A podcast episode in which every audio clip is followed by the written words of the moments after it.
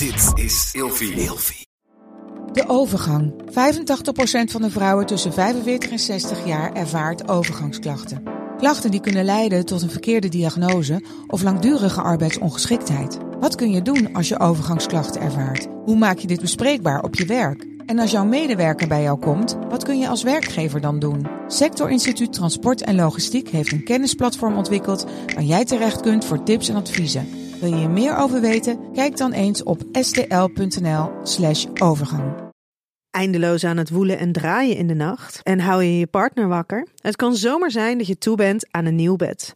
Gelukkig geeft Emma Sleep je nu 10% extra korting met de code RELATIEVRAGEN in hoofdletters. Op bijvoorbeeld de Emma Super Slaapbundel, waar je het bed gratis bij krijgt. Dus ga snel naar emmasleep.nl en bestel jouw bed. Hey, leuk dat je luistert. Ik ben Nienke Naaman en ik ben relatietherapeut en psycholoog. Je kunt me kennen van mijn podcast Seks, Relaties en Liefdes of van mijn boek De Relatie APK. Vandaag beantwoord ik de volgende relatievraag. Ik voel me onwijs seksueel aangetrokken tot mijn collega. Moet ik nu mijn relatie verbreken en voor mijn collega gaan? Nee, doe dat alsjeblieft niet. Want seksuele aantrekkingskracht, dat is iets, iets heel bijzonders. Dat gaat over energieën, dat gaat over iets wat je eigenlijk niet kan beschrijven. En wat je dus kan voelen tot iemand zonder dat je ook specifiek kan vertellen waarom. En dat is best bijzonder, want als je dan vraagt of je gaat voor jezelf bedenken van hé, hey, maar wat maakt nou dat ik me zo seksueel aangetrokken voel tot deze persoon, dan zou je er heel vaak achter komen dat je dat dus niet zo goed kan beschrijven. En dat is een beetje het gekke, tevens het verraderlijke met seksuele aantrekkingskracht. Wij kunnen ons enorm seksueel aangetrokken voelen tot iemand maar vervolgens niet zo goed weten waarom dan. En seksuele aantrekkingskracht is ook in 9 van de 10 gevallen geen basis voor een romantische relatie.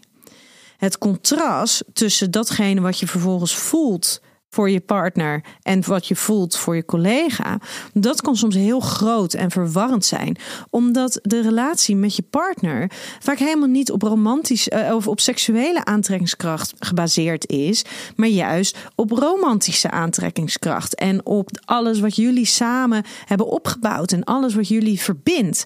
Maar dat is dus iets heel anders. Dat zijn hele andere bouwstenen dan die seksuele aantrekkingskracht tot je collega.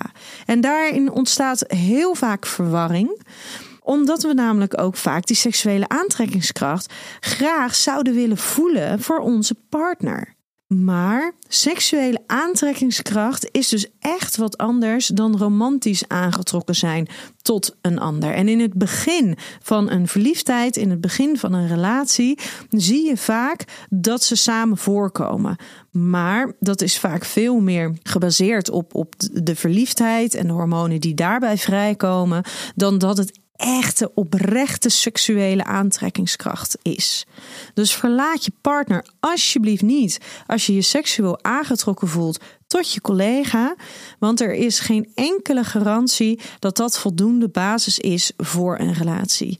Merk je nou dat er meer zit dan dat? Merk je nou dat jullie echt op andere vlakken ook heel erg goed die verbinding aangaan. En merk je bijvoorbeeld dat je, dat je eigen relatie al een, een tijd niet meer zo lekker liep, dan krijg je een heel ander gesprek. Maar puur en alleen op basis van die seksuele aantrekkingskracht zou ik absoluut niet zo'n belangrijke beslissing maken.